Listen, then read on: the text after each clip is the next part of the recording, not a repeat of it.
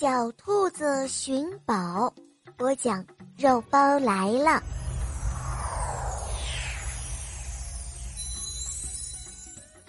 这个这个小兔子为什么要寻宝呢？它最后又找到哪些宝贝了呢？哼，我们一起来听一听小兔子寻宝的故事吧。冬天就要到了。大熊躺在温暖的床上，准备冬眠呢。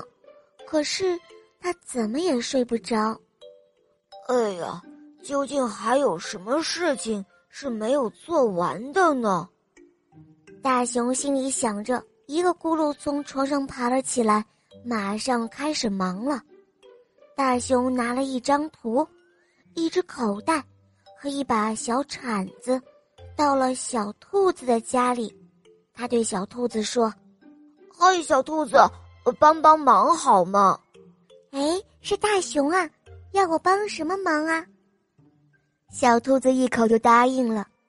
大熊却神秘兮兮的说：“我在整理我的房间的时候，发现了一张藏宝图，可是我要冬眠了，所以想把这寻宝的任务交给你。”大熊说着。把一张藏宝图交给了小兔子，还有一只口袋和一把小铲子。啊，这么重要的事情要交给我吗？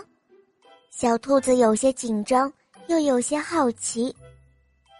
嗯，会是什么宝贝呢？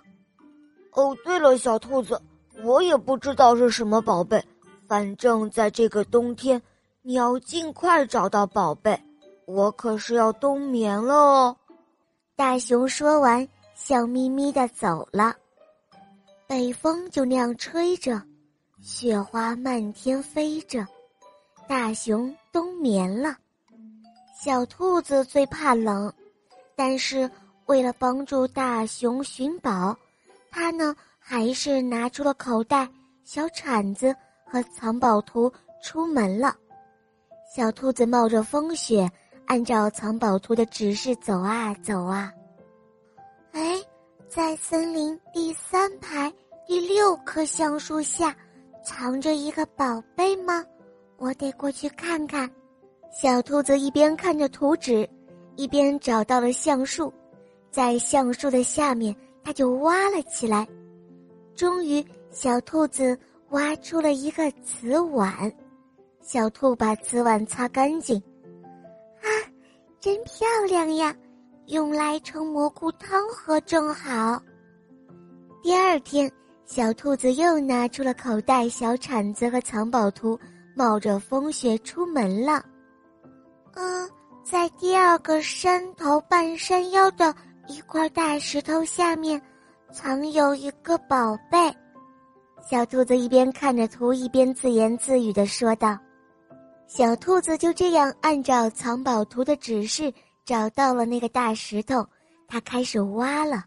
这一次，它挖出了一套紫砂茶具，一把壶和四只小杯子。小兔子把茶具擦擦干净，它自言自语地说：“啊，真是好宝贝呀，用来泡菊花茶喝。”嗯。一定很香的。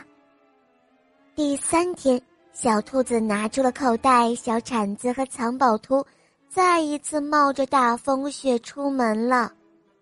在河岸边的阶梯下面有一个宝贝，小兔子看着藏宝图，自言自语地说：“它挖呀挖，挖出了一枚戒指。”小兔子把戒指擦亮了，真漂亮啊！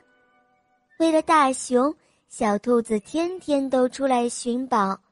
小兔子找到了很多宝贝：陶瓷花瓶、线装书，还有古画，还有一坛酒，当然还有一套茶具和戒指。